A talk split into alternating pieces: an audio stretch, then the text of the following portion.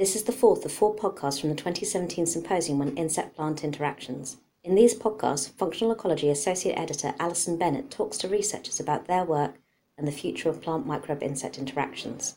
Okay. So tell me about yourself, where you're from, and your name. So I'm Lucille Chrétien. I'm working on a PhD project co-directed by uh, the IRBI Insect Institute on Research on Insect Biology, sorry, and Wageningen University.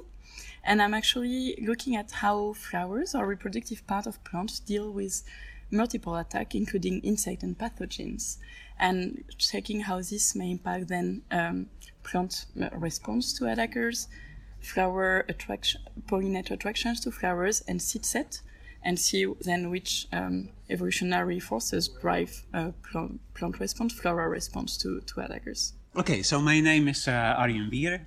I'm from the Netherlands Institute of Ecology in Wageningen, Netherlands.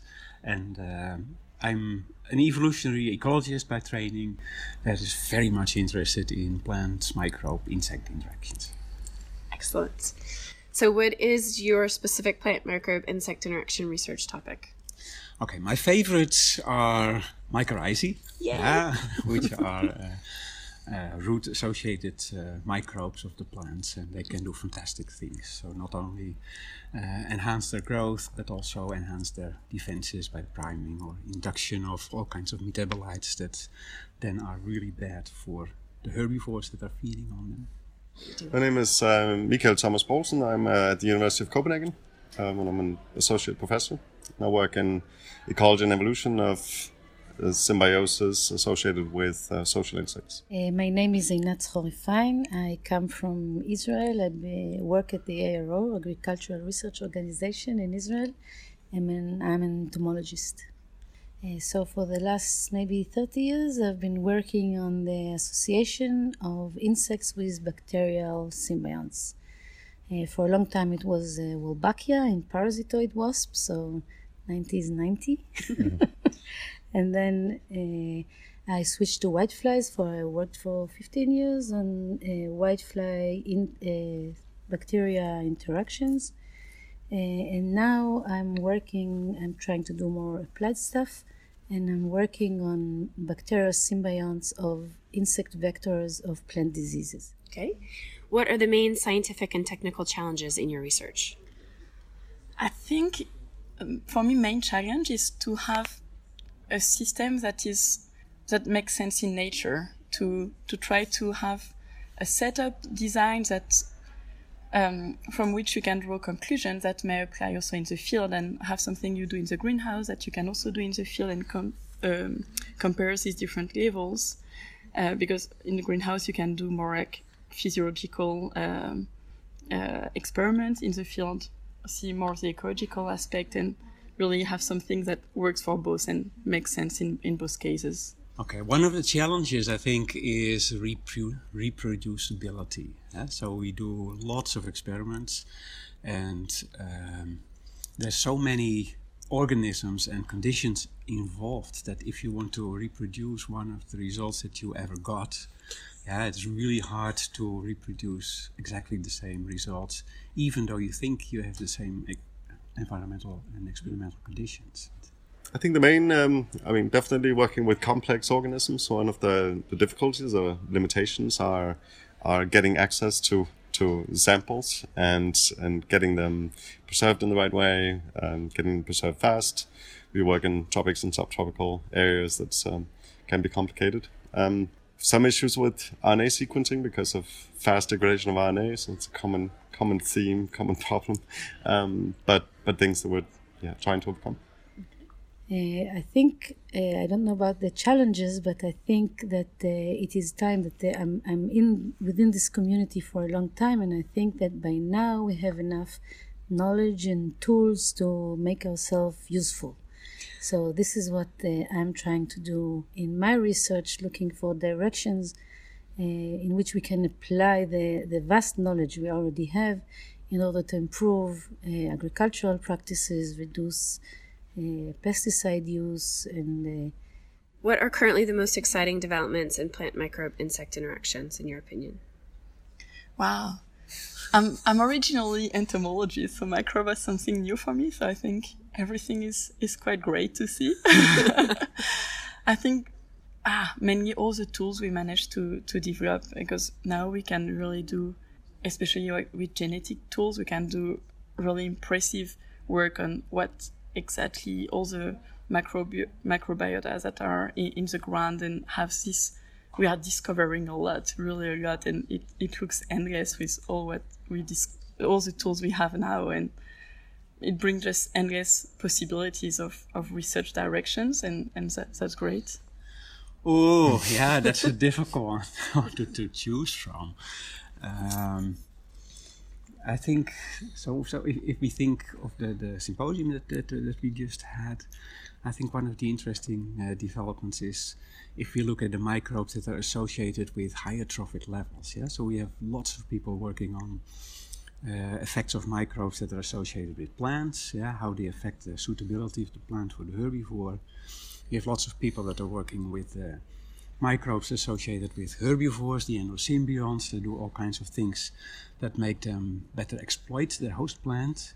Uh, but we know relatively little about the microbes that are associated with, for instance, the parasitoids that are uh, affecting the herbivores.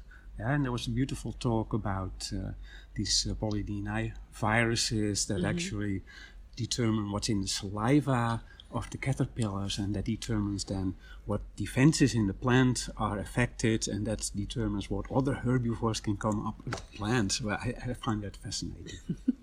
I think the um, currently, and I think this meeting also really um, shows this, is that that we now have the ability to to really include more and more components in many of the studies, and I think many of the talks we've seen um, these last few days have really have really tried to do this uh, and introduce this this extra level of complexity. And I think with new methods and you know knowing more and more about about the partners involved, uh, we can begin to add other partners and get get closer to more uh, more real, more natural uh, systems, and I think that has a, a lot of potential. Um, okay, I guess the most exciting developments is the fact that we can uh, sequence many things. So, while before we were just uh, walking in the dark, now we know more or less. So we are getting closer, I think, to identify if not the full diversity, but the almost full diversity of, of bacteria and now fungi, maybe viruses uh, that are associated with the, the insects, in my case, of, of interest. And uh, since we constantly find that everything depends on everything and everything is interconnected, the diversity and the, the full diversity is very important and I think will help uh, solve some of the problems we've been encountering. Okay. What future advances, basic or applied, do you see in plant microbe insect interactions? Ah, that's also a tricky question. um, yeah, I think we can now probably for for growers. If I think more of applied applied aspects, we are now really seeing the important role of microbes that would be seen a very, in a very negative way before. And now we can also see all the positive aspects that they have. And probably that may be even greater than all what we, we saw before we saw before. And i think we can get a lot from that.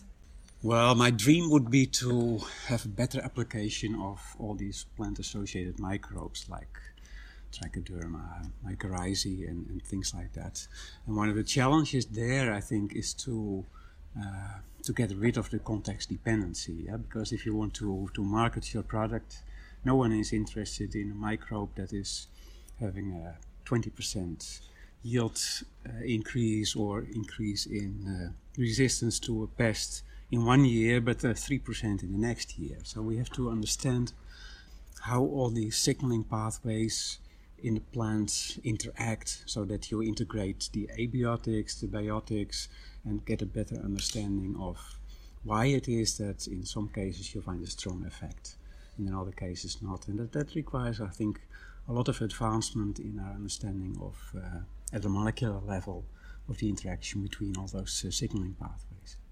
Uh, uh I'm looking at the applied uh, stuff, and uh, I think it will be to find formulations that in which we can uh, we can coat the bacteria or fungi or any microbes that we'll be interested in and find a novel way of applying them to where uh, we want them to be. I think as we increase our understanding of, of these interactions that are really uh, extremely important for, for natural uh, systems, um, th- this will generate knowledge that is important both for, yeah, of course, the fundamental understanding, but also of applied aspects. Um, a lot of these aspects relate also to challenges in agricultural practices and our understanding of, of interactions between plants and insects and microbes will uh, has the potential to really also help us um, do better in uh, agricultural practices.